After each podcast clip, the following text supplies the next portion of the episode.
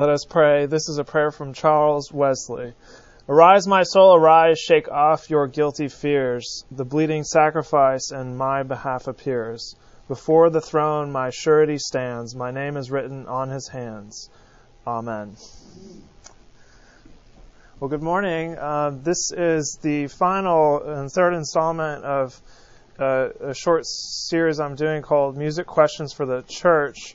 Someone pointed out I did do a class uh, in mid-January on art, and said, you know, this kind of, that kind of was a, a, a, precursor to what I'm doing here. So you could almost say it was a little bit of a four-part series, three and a half maybe. I agree with that. Um, but today the topic is, may we retune old hymns, um, and I uh, phrased it as such um, like I'm asking permission. Because I could, and someone put a typo, because I never typed it this way. Someone put a typo in the, the newsletter that came out this week. What if we re- retuned old hymns? Uh, and that that's not what I uh, want to ask, but you could ask that, or could we? And the answer is yes, we could. Um, uh, so um, I'm saying may we. Um, good morning. So glad you all are here. Uh, this is just a funny little thing. I always, if you if you've never been to my class before, I try to put something with humor up first. That's may or may not be related to the topic. I don't know if you can read that, but official worship signals, and it's rookie, intermediate, pro, and expert. And you can see the, you know, like a, the elbow flap to touchdown is like the extremes. I've never even, I only do that when I'm celebrating, you know, like stand up. I've never quite gotten there, you know.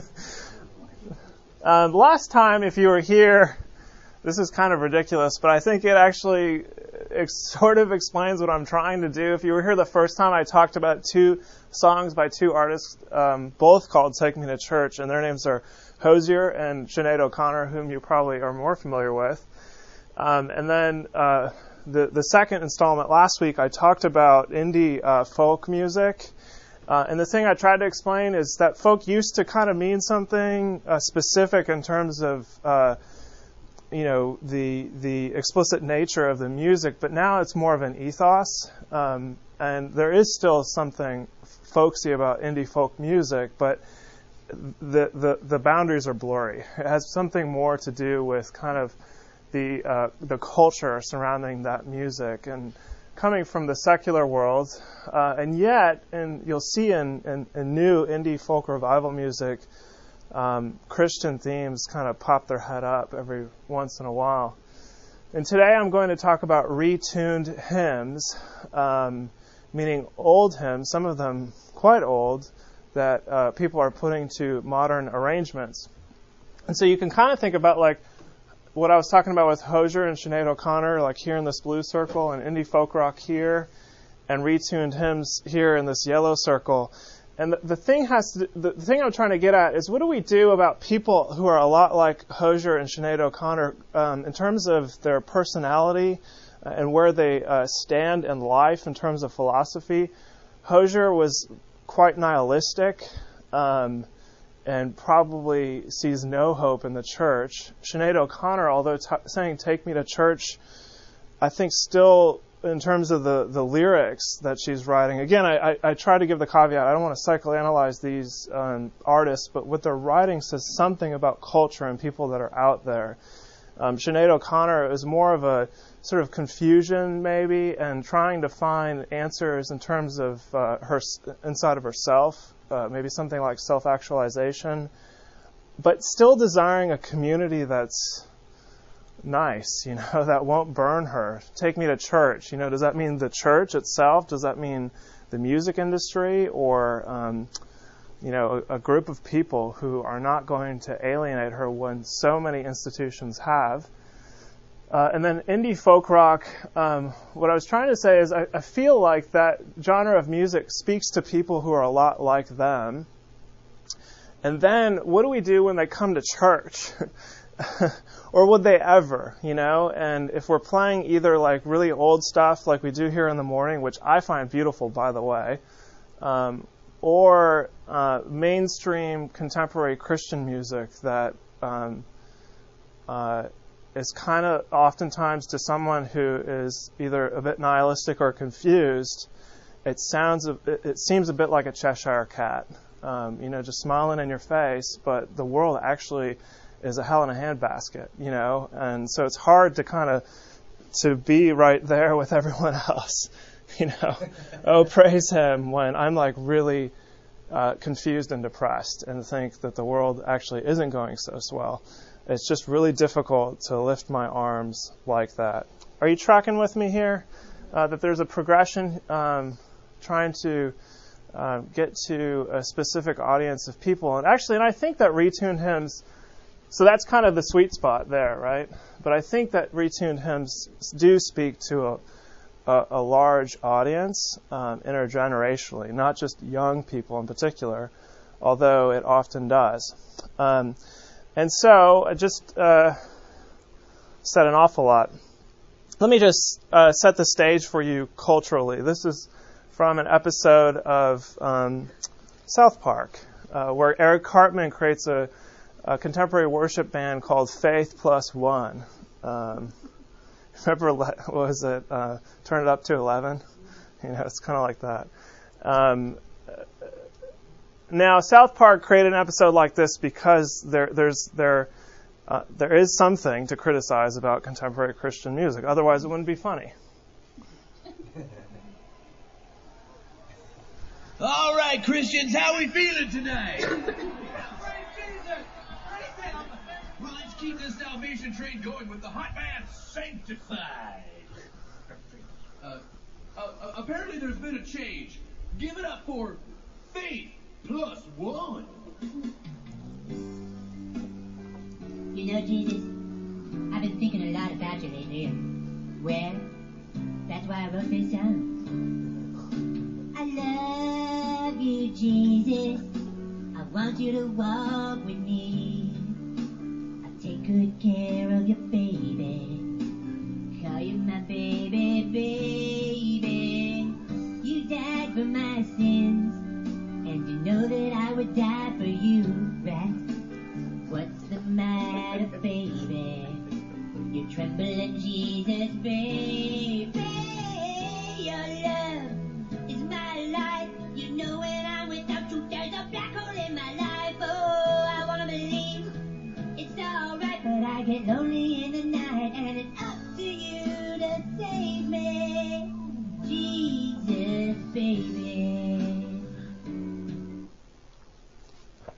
I, I thought about like what uh, contemporary Christian song can I bring in to kind of pick apart, and I thought you you, you might like that song. so I'm just going to go with this, and you you kind of get what I'm talking about, hopefully. Um, to add some meat to the bones, though, I'm going to play a short interview for you with a guy named Michael Gungor, who I did talk about in that class uh, back in January that I alluded to uh, when I was talking about art, but his art is actually music, and he happens to be a Christian. And um, he uh, wrote a blog post several years ago where he was criticizing the contemporary praise and worship music culture, although he himself is a member of it. And so it's always good when someone who's an insider does that um, versus the outsider because, um, you know, he has the authority. And so here he's kind of explaining himself a little bit more. Hey, I'm Ryan Gregg, the Faith and Culture editor of FaithVillage.com, and today we're talking with Michael Gungor, the lead singer of the band Gungor. Thanks for joining us, man. Yeah, sure. Now you guys have done some amazing stuff. Uh, y'all, y'all just got done with the tour with Dave Crowder Band recently, with their last big, big hooray, and uh, there who really comes to mind when I hear y'all's music is somebody who kind of redefined the genre. I mean, how did how did uh, you approach worship music when you first got into it, and and uh, as far as doing something different? I mean, I guess I don't know. I, I, grew up in the church playing music. I I learned music and my faith kind of at the same time, so it was always they were always very connected to each other. Um, but now I just kind of see it as I mean, music is is music to me, and when people ask like, is it worship music? And for me, it is because there's like an offering that happens, like that worship. I, can happen through the music. Mm. Um, and so we just try to make, and I and I hope that, that happens with other people. I hope that our music, you know, can help inspire and open other people's hearts as well. Um, but not we just you know we're just trying to make music that's honest and, and true to who we are and um, and hopefully that will help inspire worship for people too. So there's no like formula or like marketing plan or something Yeah, that's that's just what came out. Yeah. Well, that's cool. Um, you wrote a really interesting blog a couple months ago that, uh, you know, we passed it around in our circles of friends going, oh, this is awesome. Have you seen this yet? Where you, you kind of went off, I mean, it was pretty long, but it was good. You talked about, uh, you know, contemporary Christian music and you had, you know, some issues with it and you addressed a couple things.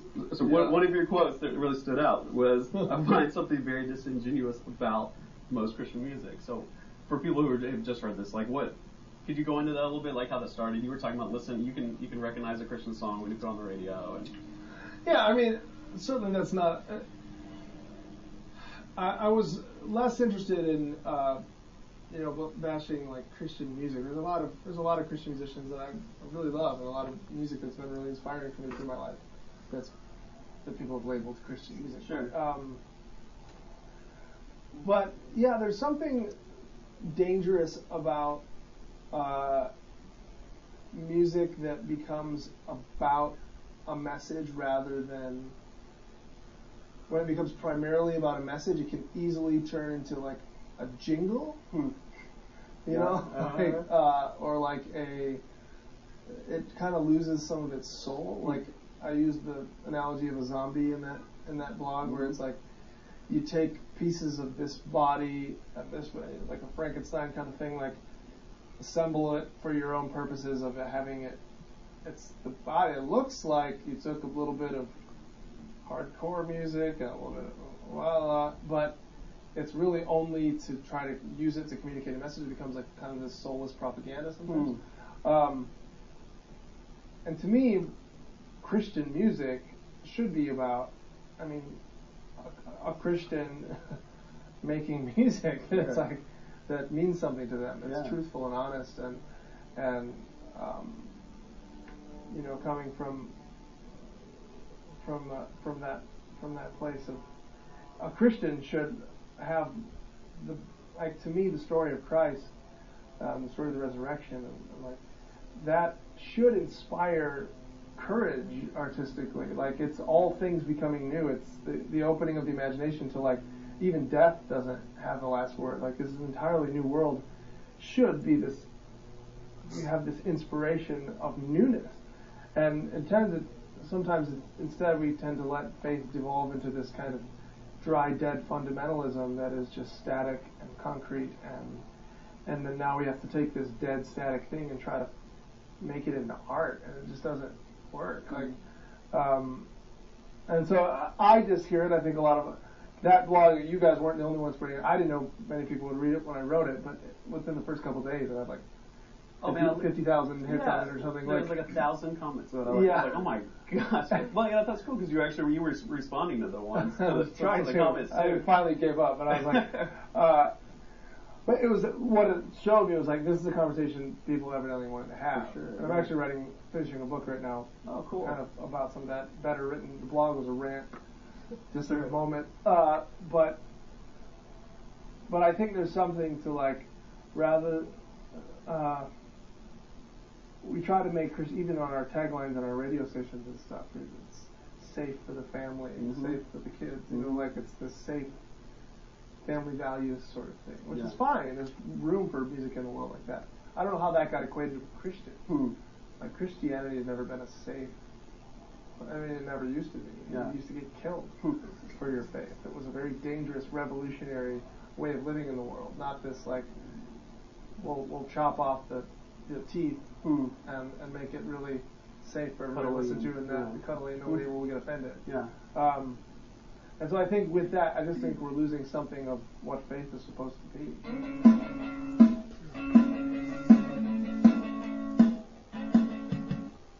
Okay, so I've set up the problem, um, and I like what he says there when he wrote the blog post because it elicited so much reaction.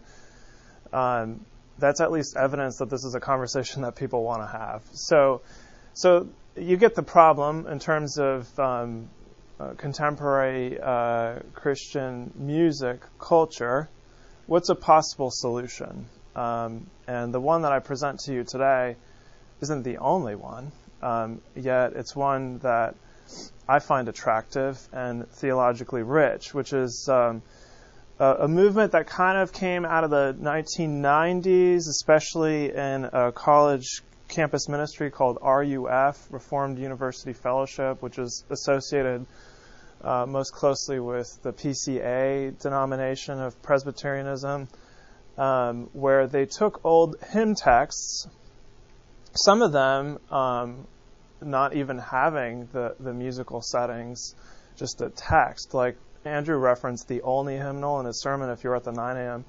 Uh, we'll listen to one song from the Olney hymnal. For example, if you look at the Olney hymnal, it's the text. So what settings you put it to is a different story. Do you know that about hymns? There's the text and the music.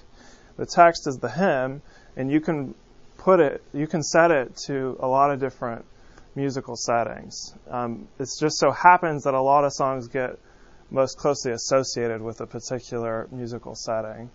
Um, and, you could probably think of a lot of some of them you just don't want to change. You know, like a mighty fortress is our God. People will kill you. Um, you know, I mean, because it's emotionally it's so enmeshed with that setting. But there are others where the setting is is, is sort of maybe is just not working anymore to communicate the emotion that it's after. Um, maybe it sounds too dirgy, you know, um, or uh, it just uh, you know might sound really good to guitars and a drum set, but not with that setting, with a different one, with a more modern rock melody. And the the organization that's doing the sort of is the poster child for this is Indelible Grace, which is based out of RUF at Belmont University in um, in Nashville, and they did a a hymn sing uh, at the Ryman. This is the Ryman Auditorium. Man, I would have loved to have been there. Sold out. And so we're going to listen to two recordings from that hymn sing, and to those two songs, an introduction that Kevin Twit, who's kind of the leader of Indelible Grace and also the RUF pastor at Belmont, he gives really good sort of two minute intros to each of these songs, which are examples of retuned hymns. And I'm forgetting to, I have lyrics for y'all. Um, the first one, I was going to show that, but we, probably don't have enough time. The first one um, is probably their most popular. And so I'm gonna get, uh, hopefully you'll feel that it, like I do that it's a real barn buster, you know. And so I'm gonna start on a high note, not on a on a downer. A love that will not let me go, and we're gonna listen to Kevin Twit's intro from the hymn sing first. A love that will not let me go. This um, hymn was written by George Matheson, who um, began to lose his sight in seminary, ended up eventually going blind he was engaged to a woman who left him, said that she didn't want to be married to a blind man. And he wrote this hymn on the night of his sister's wedding. His sister had lived, lived with him and taken care of the house, but now she was gone off to her own life and he was home alone. And he said that something of incredible sadness passed between him and the Lord. And he said this hymn came to him almost like it was dictated in a matter of about 15 minutes. But I wanted you to notice there's a particular line we're going to get to in verse 3 where it says, I trace the rainbow through the rain. And that image of the rainbow there in Genesis in the Noah story, it's not like a little bow like you might wear in your hair. Um, it's the word for a battle bow. And the picture that God gives us that He'll never destroy the world again by a flood is a picture of a battle bow cocked and aimed at Himself. And what the cross is, is that that battle bow has been loosed, but not on us. So when trials come, we don't just try and keep our head up. We grab hold of the covenant promise, the proof that God loves us, is that all the promises of the Bible are yea and amen in Christ, right? Including, including that one, that he would never destroy the world because he destroyed his son. Therefore, um, as one of the Puritans used to say, if you don't understand justification by faith, it makes every trial a double trial. Because not only are you enduring the trial, you're having to wonder if God hates me. But if Jesus died in your place, you know that his wrath has been fully poured out on his son, right? So we have a love that will never let us go because we have a love that let the Son go in our place. So you hear the theology behind it, and I hope you'll recognize that when you read the text, the, the richness of the theology in a lot of old hymn texts is where a lot of the power lies. And then I hope you'll recognize the modern musical setting that is akin to that indie folk stuff that I was talking about last time.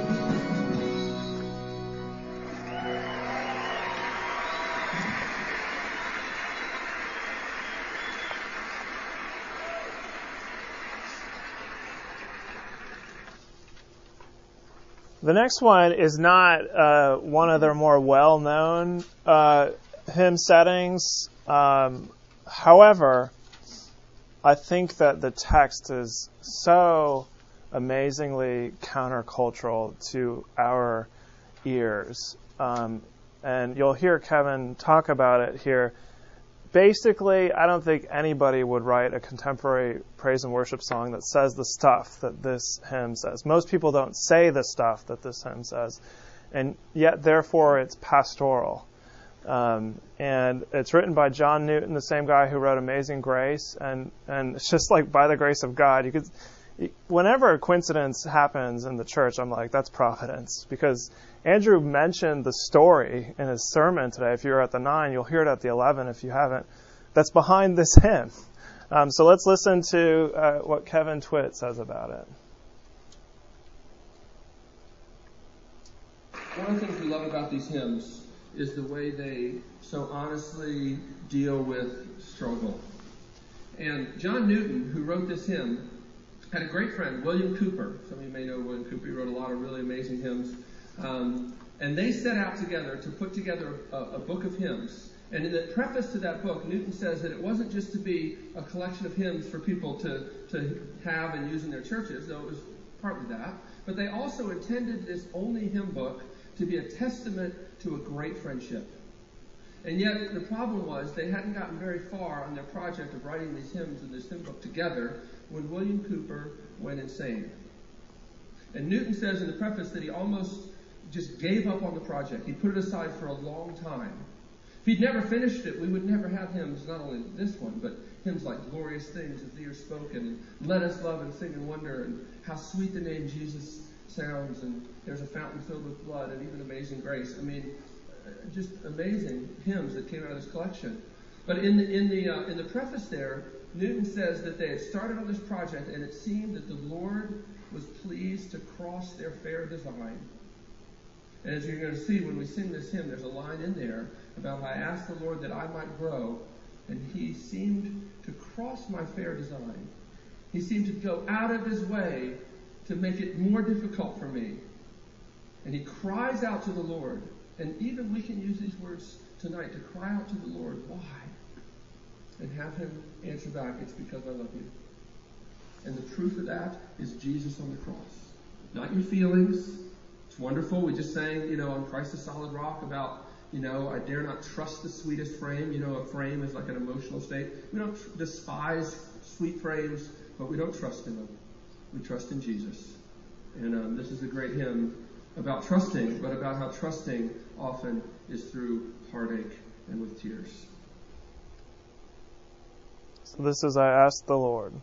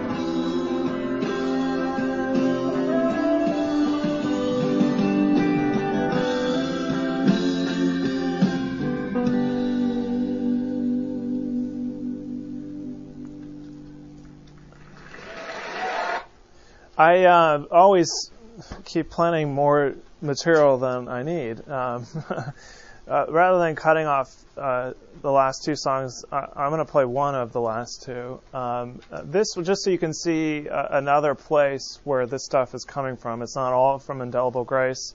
Uh, another place that I really like is uh, Christ Church in Charlottesville, where, where, Paul Walker, who used to be a canon here, is now the rector. Um, and um, they uh, the church is on High Street, and so they have a movement there called High Street Hymns. In their evening service, um, they play this kind of music and other things. And probably the most popular song to come from them is "By Thy Mercy," and so many people love it. And so that's why I want to play it for you today. And we sang it when we were in labor. Yeah, Holly sang it when she was in labor. the second child. Second child. By Thy mercy, Lord.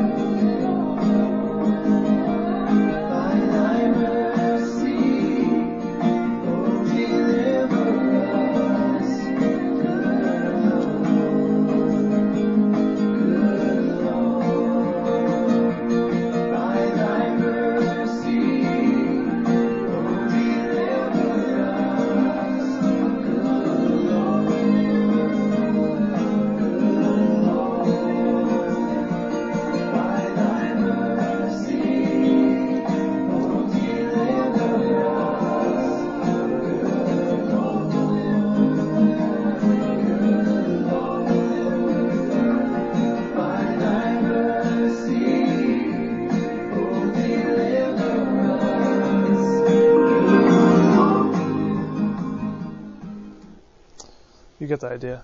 By thy mercy, oh, deliver us. Um, so, uh, and with two thoughts, you know, uh, when the world around is smiling in the time of wealth and ease, earthly joys our hearts beguiling, in the day of health and peace, by thy mercy, O deliver us. Now, I think that's that verse, that third verse in the song, is kind of uh, describes what I'm trying to get out here. I hope you see that. Um, and one last thought out of Christchurch, a new project is um, called Love and Mercy, where they're actually taking a lot of the kind of music that I talked about last time and playing it in the church. Um, so that fourth song that I put the lyrics in is actually from Johnny Cash. But um, and they'll play this music like during the offering because they're not really hymns. They're not always great for singing congregationally. They're more performance based. Um, and I just think that's so cool. um, and they're not picking just any song; they're picking songs that really speak to the gospel. Um, so, may we retune old hymns.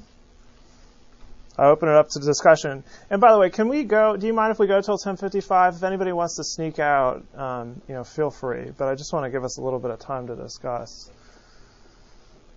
I noticed that uh, Kevin Twit's going to be one of the Lenten speakers. Yes, Kevin Twit is one of the the Lenten speakers. Thank you for saying that. Uh, and while he's in town, I've taken advantage of that. Um, I'm doing a three-part uh, evening series March, uh, I, am not putting the April one up because the April one has nothing to do with music, at least not out of the gates.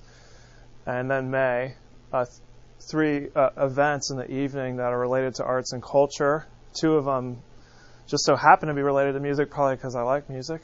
And so I asked Kevin Twit to come in the evening while I was in town for uh, the Lenten preaching series in Clingman Commons, and we're going to do kind of a hymn sing uh, like he did at the Ryman, but a little more stripped down and more interested in him giving his commentary. So we'll probably sing three or four songs. Um, the, the, folks who do our music at the evening worship service will do that, and I'm going to do an interview with Kevin about the retuned hymns movement. And David Zahl, uh, son of Paul Zahl, who used to be the dean here, just came out with his first book called A Mess of Help: The Crucified Soul of Rock and Roll. So he's coming in May, and I'm going to do a similar event with him where I interview, and he'll do a book reading. Um, so if you want to learn more about this stuff, especially the, the one in uh, March, please come to that. Any other thoughts, though, on on this sort of genre of uh, modern expression of uh, worship music?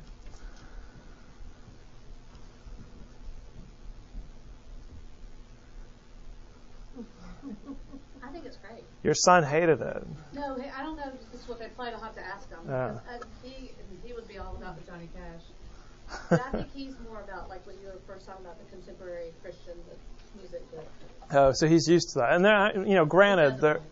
Oh, oh, he doesn't like contemporary Christian music. Okay. So well, I think he might. I will be interested to know if this is the style they played Ole Miss. Yeah, you never know. Yeah. I mean, just because it's RUF doesn't mean they're doing the RUF hymn book uh, per se.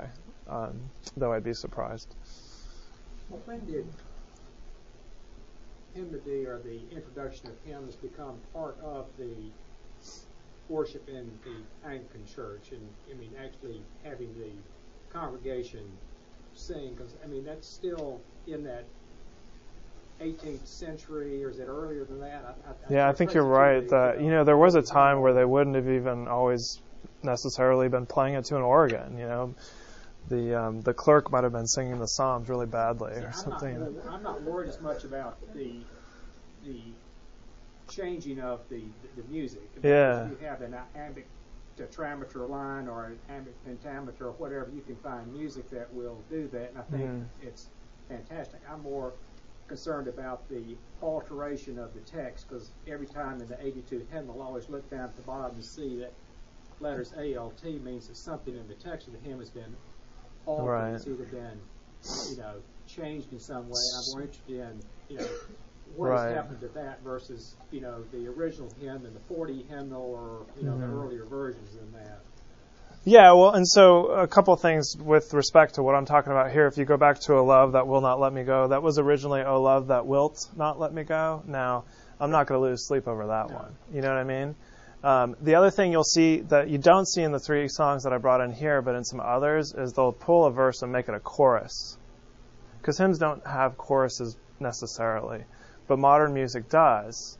Um, and so is that doing damage to the text? I don't think so because you're just singing a verse over and over again. I mean, it's kind of like we do actually sometimes things uh, with the Psalms antiphonally, you know. But what you're talking about is usually more about theology, um, where I, do think that the, of course, the, Book of Common Prayers got great theology, and I think for the most part the selection of the hymns in the 82 hymnal still, you know, tracks. Still that. pretty good, yeah. The, the key is to sort of match the hymn with whatever the the, the season is or the right. lessons are, and I think that's what would be particularly good here is the the, the offertory anthem and how that has uh, seized on either the the the themes of the theology of the, the lessons or the season. Uh-huh. I just think that that's what I'm more interested in is how how the singing and the the, the hymnody, uh, you know, deepens the uh, theological or the worship experience. Right, and so actually, this is something of a of a step backward in a good way, the retuned hymns movement, because you are seeing um, things that are associated with this hymnody uh, that are keeping in mind things like the liturgical calendar and whatnot, whereas um, contemporary praise and worship, uh, not so much. It's just kind of the songs that we like. We sing the same 41s over and over again. Maybe we sing some other ones during Christmas, you know, but and maybe we'll keep in mind Easter and so do things with resurrection theme. But the, the, the hymns allow for a richer liturgical expression. Um, so yeah, thank you for that. Any, anybody hate what I'm doing here? I think that this is actually like this is a bad idea. Um, you know, I mean, if you want to push back on me, that's that's fine. And I uh, just say that um, I have an agenda. You know, um, this is the kind of direction we're heading in with the five o'clock worship service. Uh, that's not to say that we're going to throw out everything that we've done before. It's just rather than um, pulling from uh, stuff that came out of the like 1970s renewal movement or pulling from stuff that's from contemporary praise and worship. When we're introducing new music, I'm asking our musicians to go here, at least for a little while, to create a baseline. Because the thing about this stuff is, when you get when you get it down, then you need to start having an indigenous expression of retuning your own stuff and um, you know the, the, indelible grace RUF stuff. If that's all you did, could get stale after a while. Do you catch what I'm saying? It's good that any individual congregation keep in mind what they're um, trying to do. Yeah, Charlie. Uh, I just had one quick comment. It seemed like Kevin Twit is, has one kind of movement where he's taking old hymns and right. putting a you know certain type of music on it, and then Gungor is going with Christian. It's brand new music. Christian mix. Totally. Music. So yeah. What is the the connection between the two as far as? Right. Well, I brought that clip in because of what he was saying, and not because of his music. But you're right, and uh, that's why I said uh, I don't know if you were, you came in a, a couple minutes after we started, but something I said in the beginning is now I presented the problem, and this is one possible solution. There are others, and what okay. Gungor is doing is saying, how can we continue to make praise and worship music that has depth to it, both musically and theologically? And so he's making brand new music, um, and some of it's really good. Um, and there are other people out there like that. So that's another possible solution. Yeah, What's Stephen. For me is, is, is uh, making focus more on the lyrics because you grew up, it was, you know, sing same tune, you think, well, the hymn is the tune, like you said. But, right. But um, you put the lyrics and you have to actually read the lyrics. It's like, well, this is incredible. Yeah. Um, that you never thought about before. Yeah, this morning we sang Christ whose glory fills the skies. Another one that High Street Hymns does is called Dayspring, which is Christ whose glories, glory fills the skies. And that one's really good too. And I hear it a totally different way when I sing it either way. Um, so there's a beauty in retuning it in that you start to focus on the, the, the text more than maybe you did before. Well, I've kept you to 1056. It's a minute longer than I said. Uh, go in peace to love and serve the Lord.